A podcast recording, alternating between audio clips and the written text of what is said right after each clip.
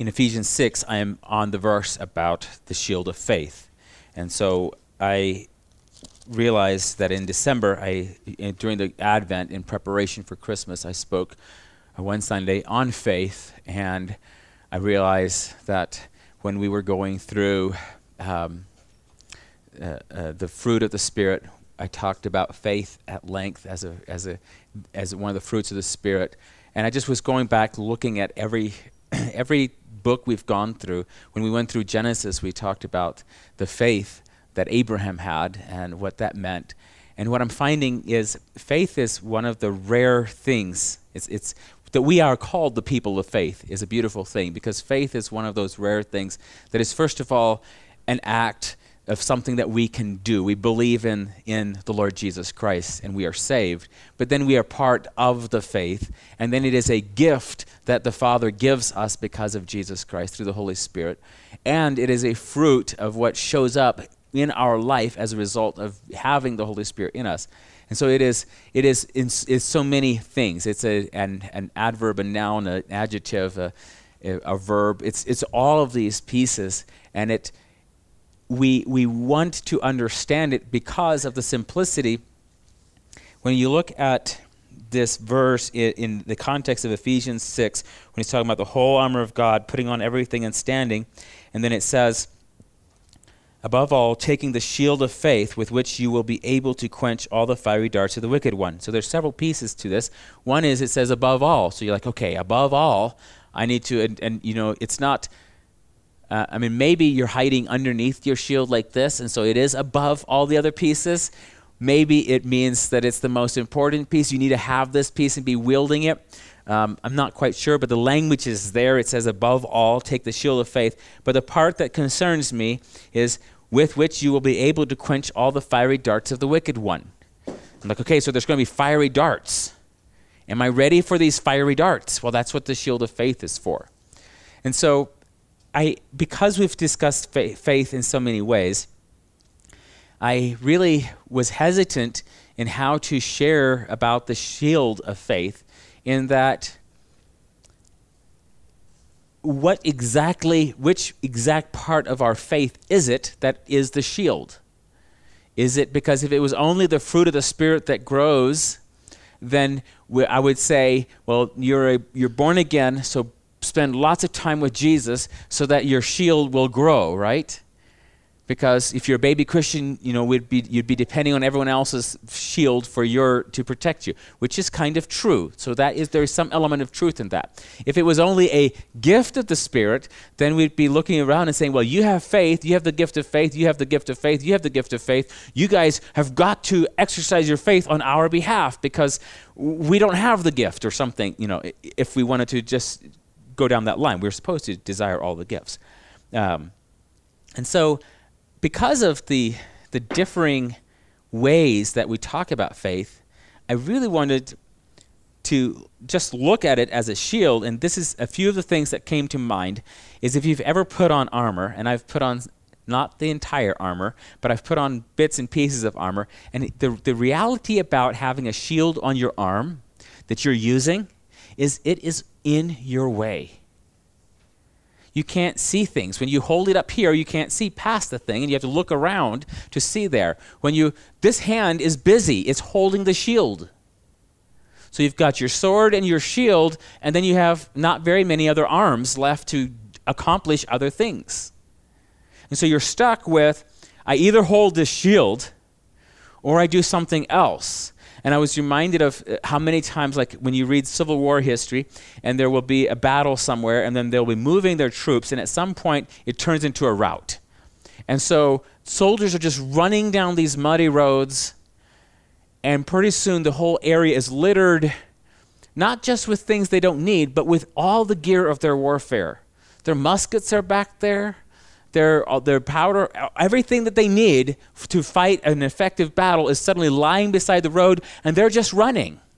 And they get to the other end, they have no coat, they have no food, they have nothing because they left it when they ran.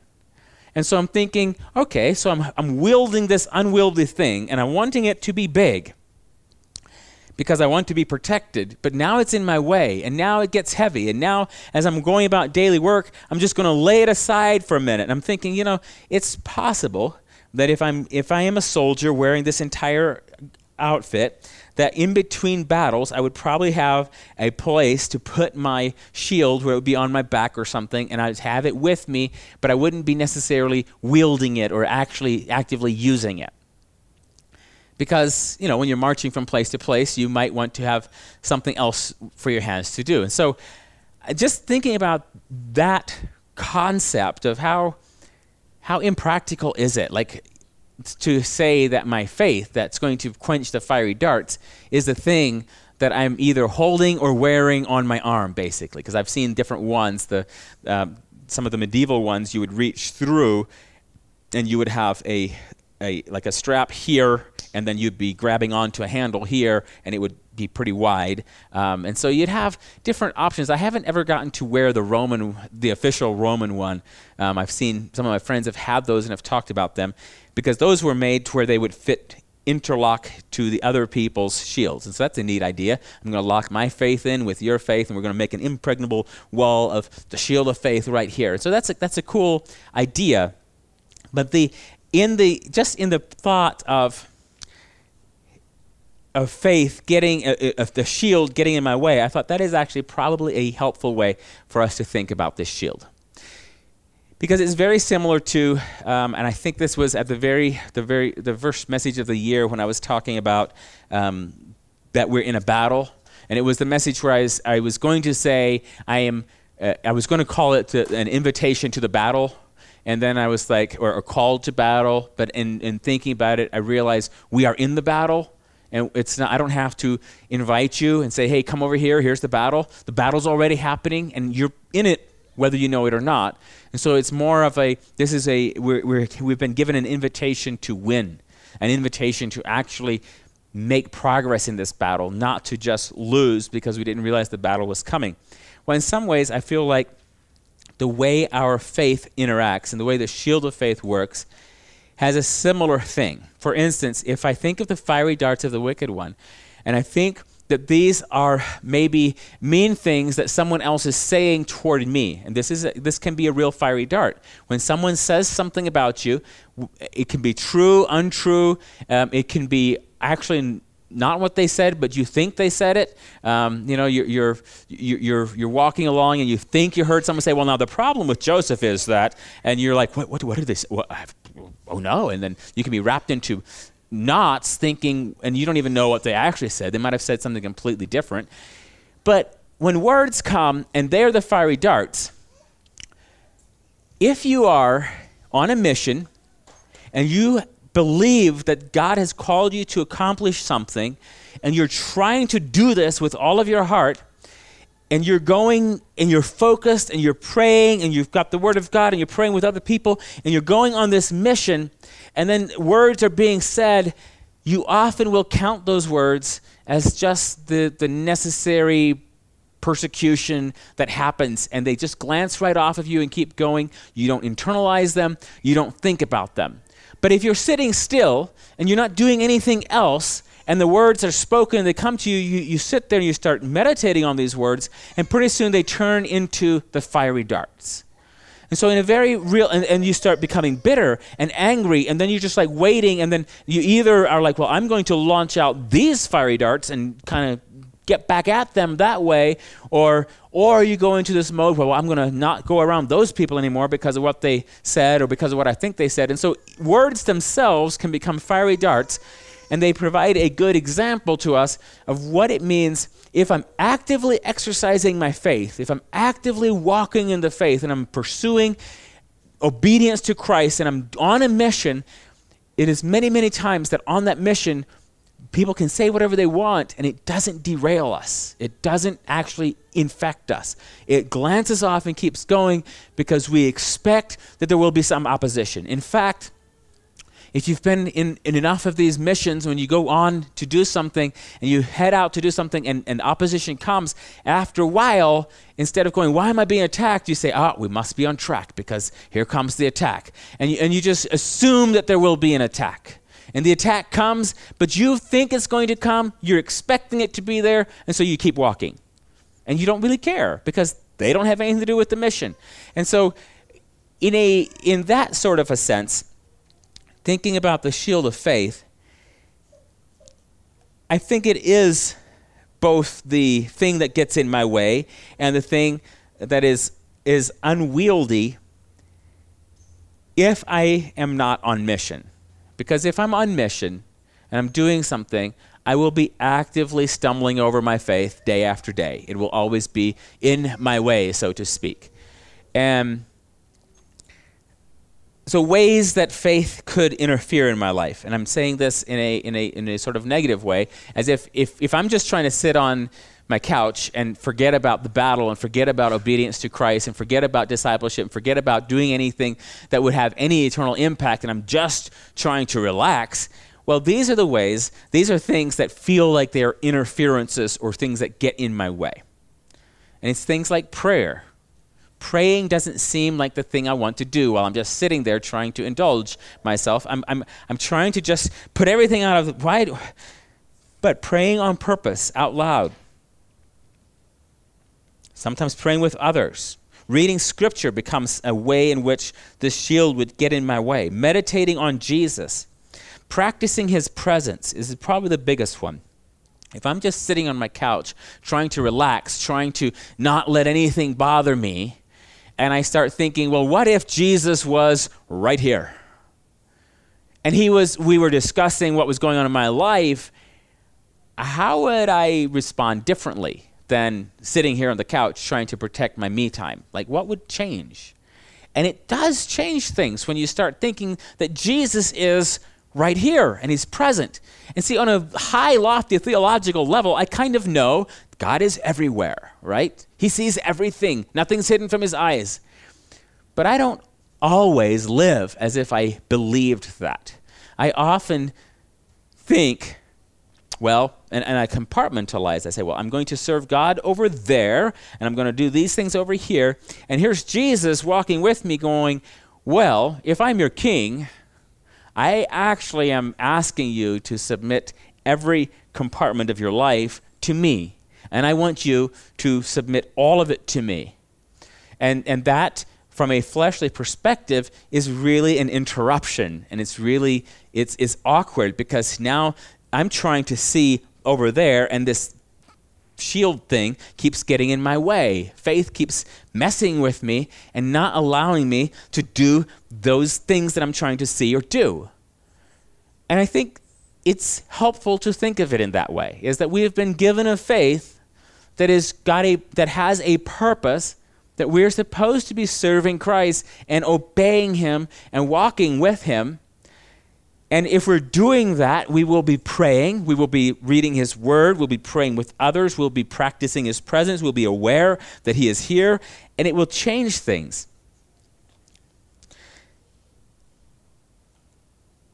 But the biggest thing, when I look at the shield of faith, where it says, above all, taking the shield of faith with which you will be able to quench all the fiery darts of the wicked one, when I think of me trying to quench fiery darts, I'm kind of imagining, you know, here I'm standing and we're watching, and they're over there and they're shooting at us, and as the darts are flying in, because they're on fire, I'm watching them and I'm moving my faith to stop them. That's what I'm seeing. So I see this as a very active faith also. And so I have lots of images that I think of when I think of the, wearing the armor of God, and some of them are helpful to me. And this is what I wanted to share with us is, is when I share things with you about faith, the things that have been helpful for me are only helpful to you if you've had the same challenges I've had, if you have the same weaknesses I've had, and if you've had some of the same questions I have. And so the Word of God addresses all of our weaknesses, all of our challenges, all of the, the issues we have. But when I come here and share, I could share with you the same thing about faith Sunday after Sunday after Sunday, and it might just really be, you know, I might be getting more and more encouraged because I'm hearing my own faith stories from the very the way that they encourage me. But you might be sitting there just like it doesn't apply to you. Now, I'm going to assume, and I know that you have some of the same challenges, some of the same weaknesses, you face some of the same things, you have some of the same callings, but there's some areas where you don't. And so you'll have to take some of these and apply them to yourself and say, okay, how does this look in my life? And, and so the question, well, the question that I want to ask now and then again um, as we close is this when if the shield of faith is to be active in my life it is probably not going to be some super spiritual experience that I have an experience with once in a lifetime at some camp that turns out to be the shield of faith that when I go there and I say I had a faith experience, it probably isn't going to be that that's the shield of faith. It's probably going to be the super boring part of walking with God day by day by day.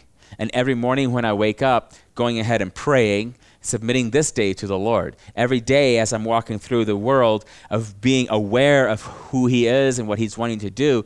And it's not going to be the super glamorous thing. Now, it might lead you to some of those super glamorous moments, but the shield of faith.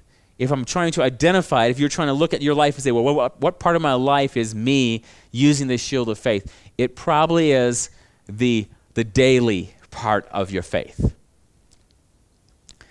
And so, with the, uh, there's a verse, Hebrews 11:6, that I wanted to look at.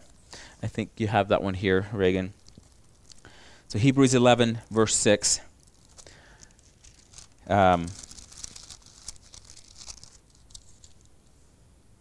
but without faith, it is impossible to please him. For he who comes to God must believe that he is, and that he is a rewarder of those who diligently seek him. And so the part in here, because we, we and, and I want to I want to, to back up just a little now. I, a minute ago I said the the shield of faith, how you identify that in your life, is probably not that, that one time experience, but it's something that runs through all of your life. See, when we talk about the faith, walking in faith, being part of the faith, being people of faith, um, having come, you know, we say someone came to faith when they're saved. Now, part of what we're doing is over in Romans 10, when it talks about how we must believe in our heart the Lord Jesus Christ and confess with our mouth. And then it goes on down and says, how does, you know, faith comes by hearing, hearing by the word of God. Part of what's happening in that example or that passage there is that we are being we are told to believe in Jesus Christ. And what we believe about Jesus Christ, that constitutes our faith. And so sometimes you will have a small piece of this and you will understand it and grasp it. I've known people who spent years of their life walking with Jesus as their Savior and they kept looping through sin but Jesus was their Savior, so they kept thanking the Lord that He had saved them and repenting over and over again. And then they would have another revelation, and they would suddenly understand that Jesus was more than just their Savior, but He was also a Lord and a King, and that He had more power than just to forgive them after they sinned. He had enough power to stop them from sinning in the first place, and they could be free from sin. And so they would then embrace this new understanding of who Jesus was. Now, in the first instance, they believed in their heart and they confessed with their mouth the Lord Jesus Christ. In the second instance, they believed in their mouth, in their heart, and, and confessed with their mouth the Lord Jesus. And both of those times, it was faith.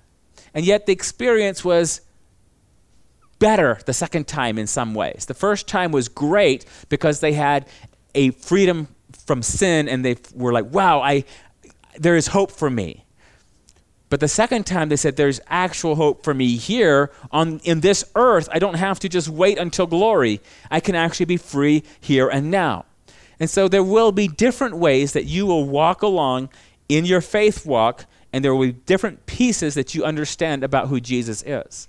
But the heart of what we understand of who Jesus is when we want to walk in faith is we start with the realization and the understanding that Jesus Christ is the Son of God and that he was fully God who was born to Mary and Joseph there in, the, in to the a virgin birth in Bethlehem and it was the fulfillment of prophecy and this is part of what we believe this is part of the gospel this is part of what we must believe this is how when we when people of faith believe this people of faith around the world for 2,000 years, this is what we've believed. When we talk about faith in Jesus Christ, we believe that Jesus was the Son of God, that he is from heaven, and that he was born as a baby and became and was a man and walked among us. We believe that he fulfilled the prophecies. We believe that he did good things and preached the gospel that in him, when he said, The Spirit of the Lord God is upon me to preach, and he goes down the list uh, freedom to the captives and, and uh, sight to the blind and all of those things. When he was when he was preaching that that is part of the gospel. We believe that. And then we go on and we see that now he as, as ralph said he takes on and becomes our sin for us on the cross and is takes the wrath of god in a way that you and i are not able to do see when we die for our sin we, that is the ultimate death. We're done. We can't die for it and thereby pay for it and, and reap the benefits of having paid for it. But Jesus was able to die for our sins in such a way that he lives again. We get the benefit of having died for our sins before we die. And so we actually get to be made alive in Christ and instead of dying the, the, the final death, the second death, we get to live again. And so now we have hope that one day we'll be with him in eternity. We're still stuck on this world, so we still will die the first death, just the death that came into the world through the sin and the curse. But we are going to live again because of Jesus. And this is all part of the gospel. And so the things I'm sharing with you, these are the things that the true believers in Jesus Christ have believed for 2,000 years around the globe. And sometimes what I've just shared with you is all that they have believed. They had almost nothing more than just these truths. Sometimes there's been so much theology flooded into an area that people didn't believe any of it really. And so they've had a lot more knowledge than they could have told you, well, let me tell you what a the, the, the end times view is for a post millennial, um, and they could have given you that, or a premillennial, and they could have given you that. And they can give you the whole explanation of what it's going to look like, but they've not actually believed any of these things. And so when it comes to faith, this is our starting point. We start with who Jesus is. And so then we're going to go from who Jesus is in heaven, where he is reigning right now, who Jesus is when he came down on the earth and was a man amongst us. We believe all of those things, but there is one more step for us to see this faith of what we believe as a shield. And that is just the simple thing of looking around you, looking at your circumstances, and your circumstances, if they're like mine, can vary wildly from day to day. Sometimes nothing has actually changed, but somehow your circumstances are completely different. You wake up and you're looking at everything going, Hi, this is horrible. And the next day you wake up, nothing has changed, and you look around and you're like, Wow, this is awesome. But into these circumstances, who is Jesus in this circumstance? Who is Jesus in this circle? And so that, I think, is going to be part of the key for us if we want to wield the shield of faith in a way that is effective, is to be able to realize that He is here. And so that becomes when you are broken and lonely, you say, Well, who is Jesus? And you find that He is the one who weeps along with you. He is the one that walks with you through the darkest valley. When you are and, and this is this is the importance of understanding who Jesus is. Because he is everything I've been telling you he is, and then he is more. He is more than this. And so this is what our faith grows in us because in Hebrews, uh, just a couple verses before this, faith is the substance of things hoped for, the evidence of things not yet seen. And one of the things that happens is in our walk with faith is based on my past experience with Jesus Christ. I am projecting that my future experiences with Jesus are going to look like this, or that He is going to do something. So if He has rescued me once, and now I'm in need of rescuing again, I'm assuming that he is, he is able to do this. And that partly, something in there is faith, where I'm saying, He has rescued me once, He can rescue me again. And so, so there is a real sense in which my faith grows as I walk with Him and experience some of these things. But much about faith is actually a very practical, everyday kind of thing. And I had um, Stacy and I were talking yesterday about faith, and different pieces of it. And I wanted her to share a little bit about her own journey with faith and what she has, what she has thought and experienced with faith. So I was just telling him that when I was growing up, I was always practical minded kind of thing. And so faith, while understanding that it was hard to articulate what it is because, like he was saying earlier, it, it's used in so many ways. It's used as a noun and an adjective and all of these things. And so I would say I didn't have a real grounded view of what it was. But then we do these personality, no, not personality, uh, pers- spiritual, gifts. spiritual, gifts. tests. Um, and they cover, do you all remember when we did those years ago? It was so good. Anyway, I score really low in faith, and Joseph scores, it's like in his top one or two.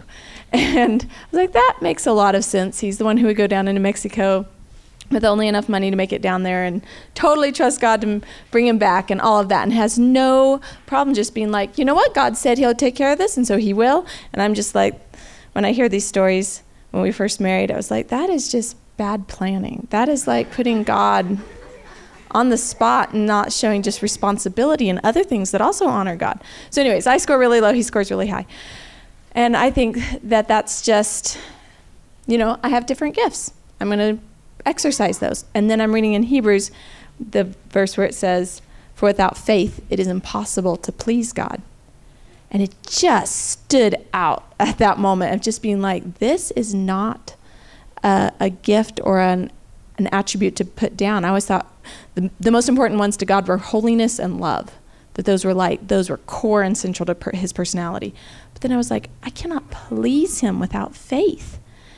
And then the verse immediately popped up about Abraham, how he had faith and it was accounted to him as righteousness. And just, I don't know, just flooding in all of the people who waited for the Messiah and had faith in God without understanding mentally the details that we think are important for salvation. You know, we're like, you must believe that Jesus is God and that he did all of these things. And we believe that that knowledge and the um, proclaiming of that is what saves you. But it's like, just the bigger picture, it was like, no, faith is what saves you.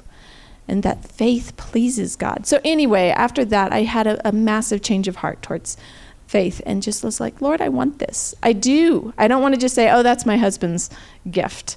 And I exercise in different gifts. I want to please him. And so I just began to pray, Lord, increase our faith. That, that prayer that the disciples had.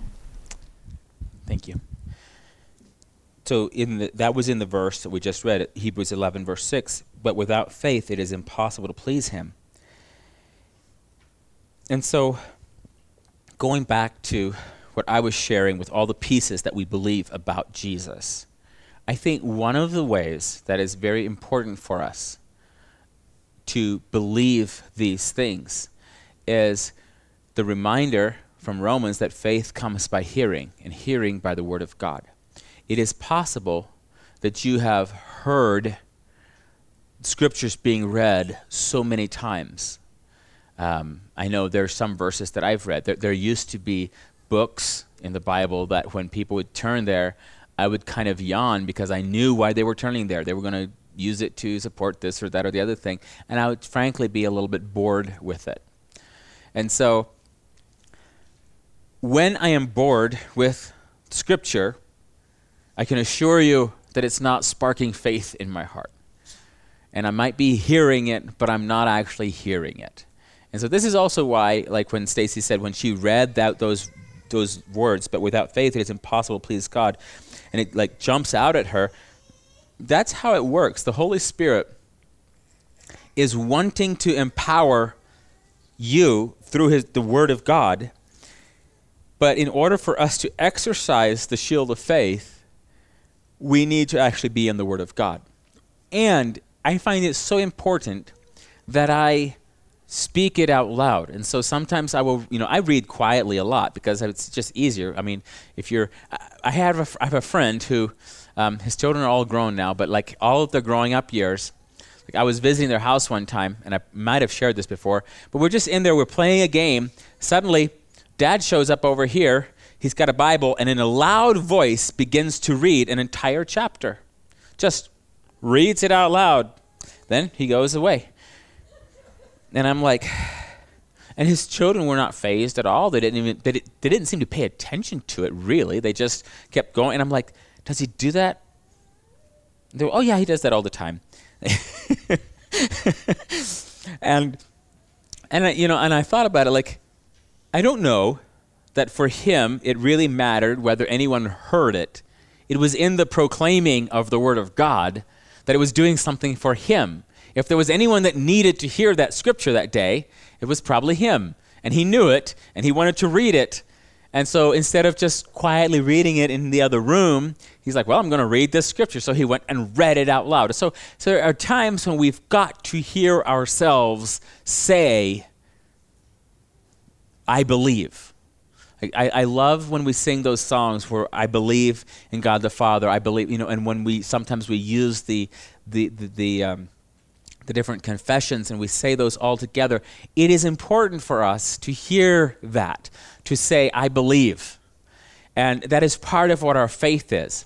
Now, if you've played video games, you know that in each different game, when you use the shield button, different things happen. But sometimes shield happens and a big bubble shows up and it just kind of protects you, and the person, your little dude, runs around and everywhere and he's able to do all these things, but he's got the shield on him, he's got the bubble on him.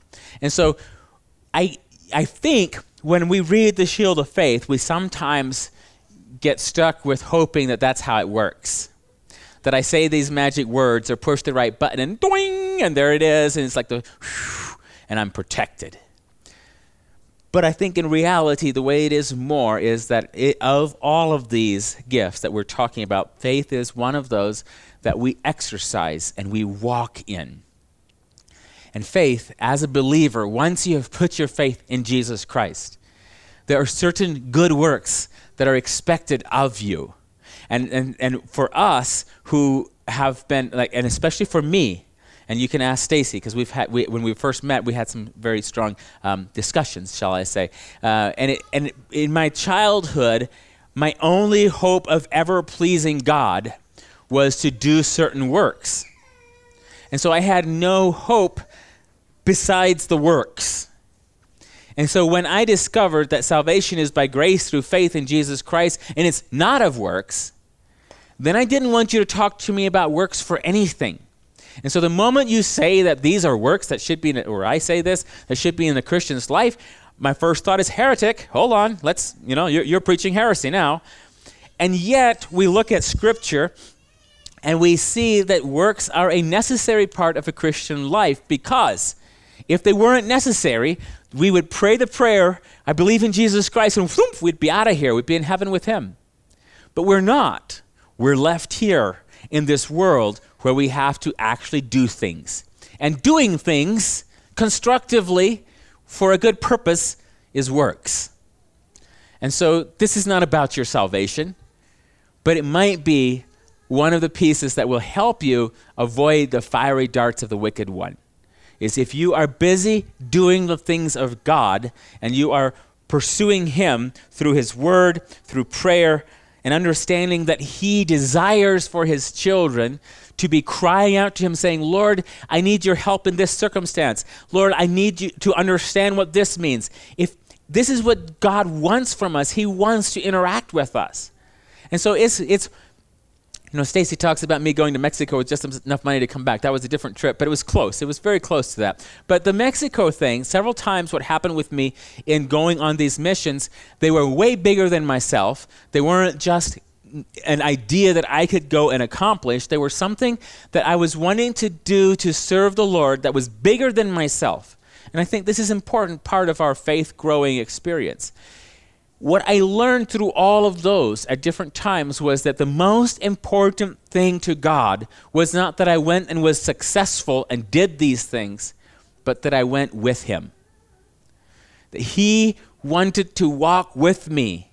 He wanted to stand beside me as I walk up to the impossibility, and He wanted to see the surprise and joy on my face when He made a way. He cares about that. He wants to walk with us. And so this is again, uh, you, you know, and, and it was a huge blessing in my life because of what the fruit that came out of it later. But when I was 15, I started reading God's word for five minutes every day. And so I would literally set my little stopwatch and just read, read, read, read, beep, beep, beep. Okay, I'm done and I'm out of there. What did you read? I don't know, but the clock went beep, beep, beep, you know? and so, you know, you'd be sitting there reading, one eye on the book and one eye on the clock. And but I did it every single day because I was going to read the Word of God. And then there were some days when I wanted to read the Word of God, and I would sit down. I didn't worry about the clock. I just read. And it was in those days, in reading God's Word, that I began to understand this. And this is, if there's any part of the, of the armor of God that I think is the most important for us, if I wanted to say above all, I believe this idea of faith being our shield and being our guard is perhaps that. Because part of what this is saying is that God is calling you to walk with Him. And you can start when you're a tiny person. You know, at this point in his life, William has been learning how much fun it is to do things with his parents. He will throw something or drop something or whatever, it'll make a noise. And what does he do? He looks around looking for an adult so he can go and laugh, and we'll laugh with him because it's fun and he had a good time with it. But that is similar to what we're doing with God. And we can start a lot sooner than we often think because you can, right now is a good day for us to say, I want to walk in faith. And so this applies to, to you know, when we're children, this applies to us. When we're old, it applies to us. All the days of our life, this applies to us.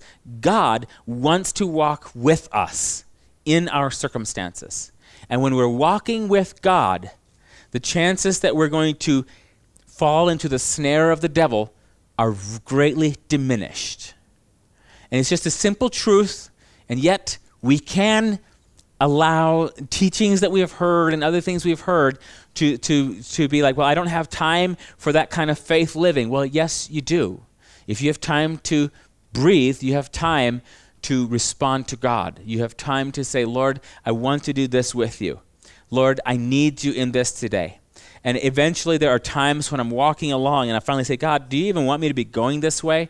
And the answer sometimes is no, I don't want you to be going that way. I say, okay, well, which way should I be going? What should I be doing? And one of the most freeing things you will ever do in your life is when you've been on a mission and you're going in a direction, and you're trying to accomplish something, and you suddenly, you, you, in frustration, you step back and you say, God, is this something from you? And He says, no, it's not. It's not actually what I've been wanting you to do. And when you realize that and you humble yourself and say, I shouldn't be doing this, and you stop, no matter how good the thing is, it's amazing how freeing that can be in our faith walk. Because one of the very important things that we, that we see with the Apostle Paul, when we're talking about walking in the Spirit, walking with Jesus, it's not just important that God can tell us go, but it's also important that God is able to say, don't go. And if you if God is able to tell you go or don't go and he can tell you both of those, that is a huge testimony to your ability to hear from God. And so as we talk about the shield of faith, I feel like of and I actually feel this with every one of them as we come to them and we're talking about them. I feel like what I get to share here is so small, um, and, and yet there's so much here. There's so much truth that is in this picture because the, the overall picture is that you're in a battle. The enemy is trying to kill you. The enemy literally would like to kill you physically, like where you'd be in a, in a grave tomorrow. That would be the enemy's chief desire. The enemy wants to steal from you any joy that you might have. The enemy does not want you to enjoy life at all. The enemy wants to, to destroy your anything that you might be accomplishing for God. And so you're in a constant battle. And the enemy is speaking, and his words are going out there, and the enemy is trying to keep your attention and keep you from seeking the Lord. But Jesus is saying, Come to me, I will give you rest. Jesus is saying, I am the good shepherd. And, and if you think of the, the shepherd in Psalms 23, the shepherd is leading his people and they're walking together and they're going places. And so Jesus is calling you to walk with him. And there is a battle, and it is trying to destroy you. You might think, ah, it's not so much about me. Yes, it is. It is, the battle is about you. The battle, the enemy wants to, because for one simple reason, there, there's two or three or more reasons, but one simple reason is you are a human being, and all of humanity has been created in the image of God.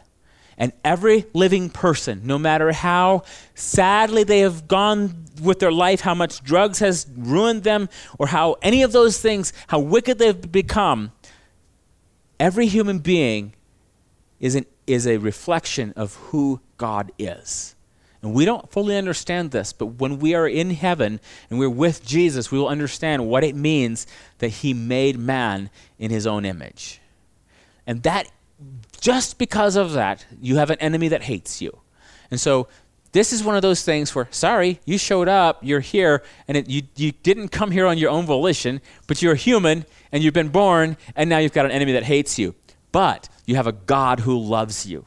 You have a God who loves you and wants to walk with you, and He's asking you to follow Him. And there is never, uh, today is the day. You can choose to walk with Him now. You don't have to wait until a certain age, you don't have to wait until you've accomplished something.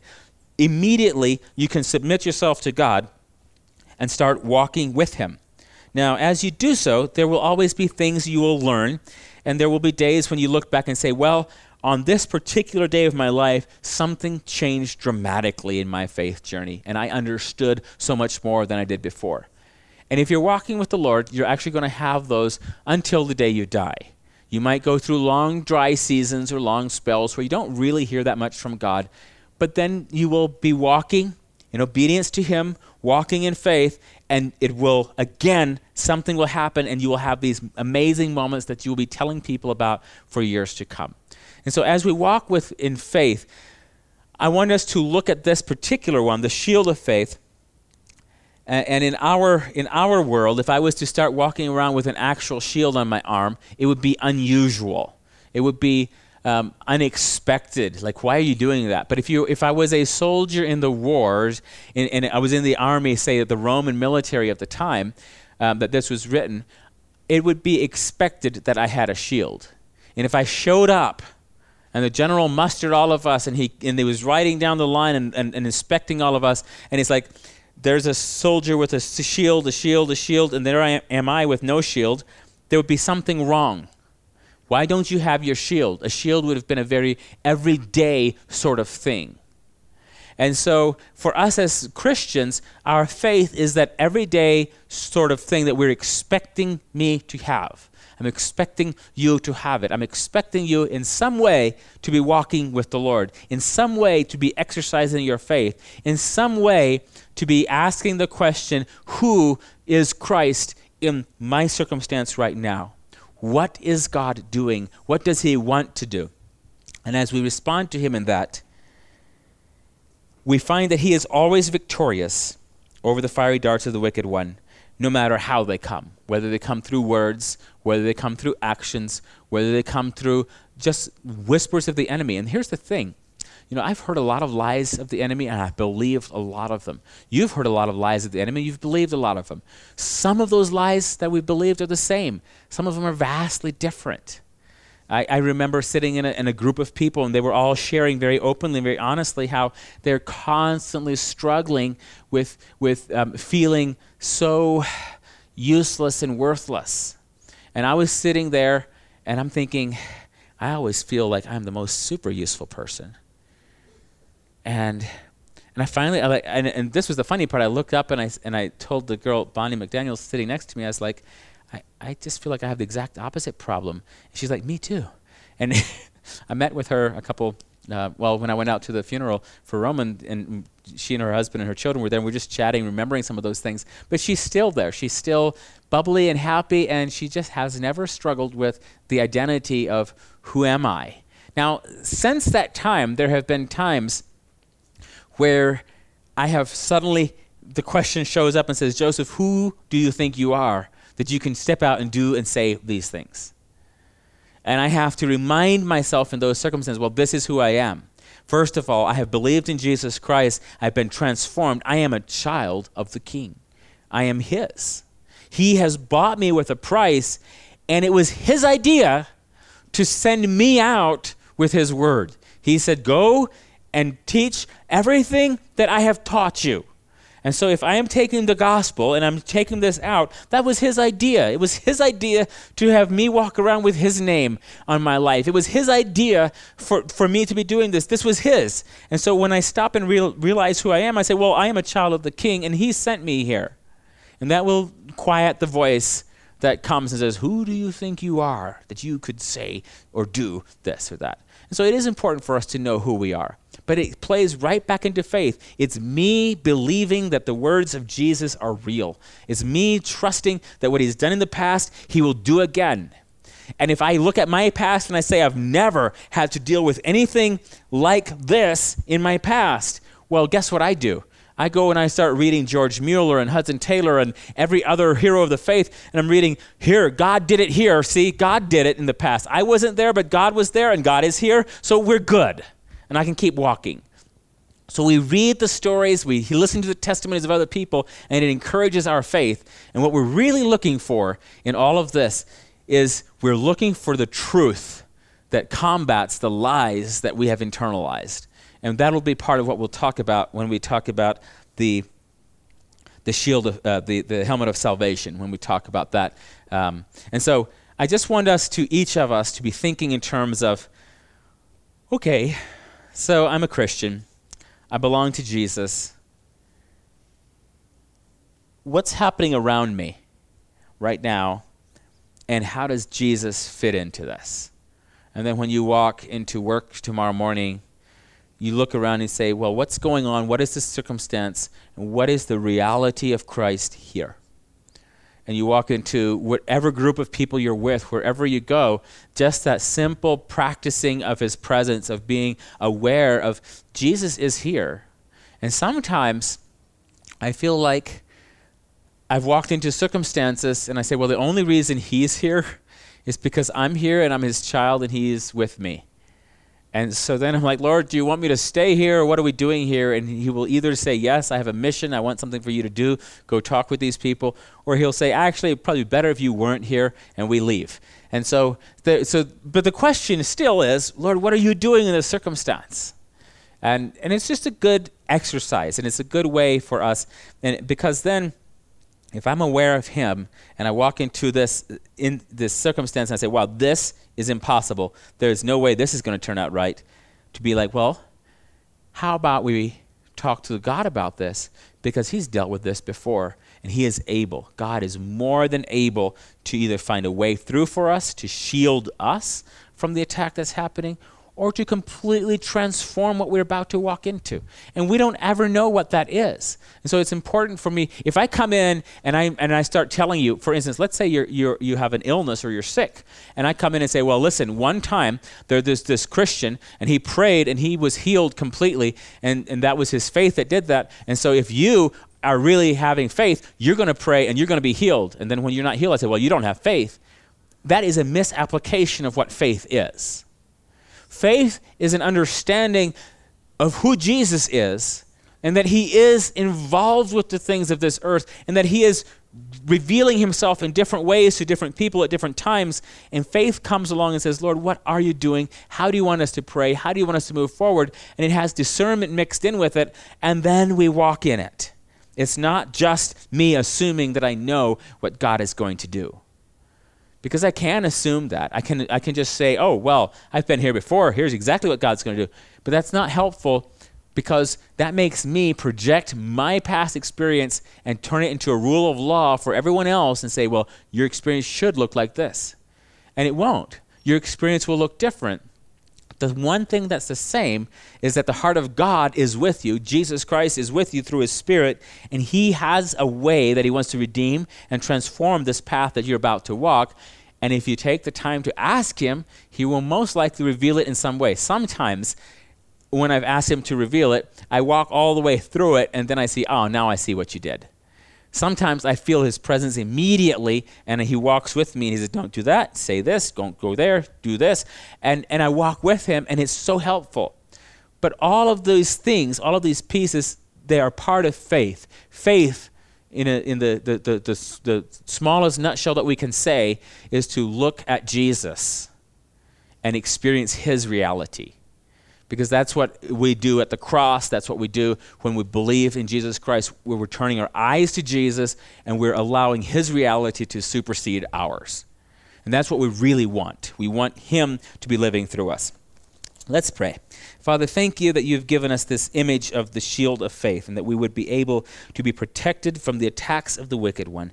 Lord, I know that the wicked one is out to get us, but I know that you have already made a way for us that we are able to not only win, but we're able to resist the enemy, that he would have to flee from us. We're able to not allow the fiery darts of the wicked one to come into our life. And so, Father, I pray for each of us, Lord. We want to turn our eyes to you, to fix our eyes on you, and to experience the re- your reality, what you're doing in our circumstance. So, Father, increase our faith. Give us an active faith. Help us to cultivate our faith through your word, through prayer, through sharing with other people in our lives, Father. But Lord, I pray that you would, you would peel away the lies of the enemy, Father, that we would not believe any of the lies, but that instead we would walk in, in fullness with you. We love you. I pray in Jesus' name. Amen.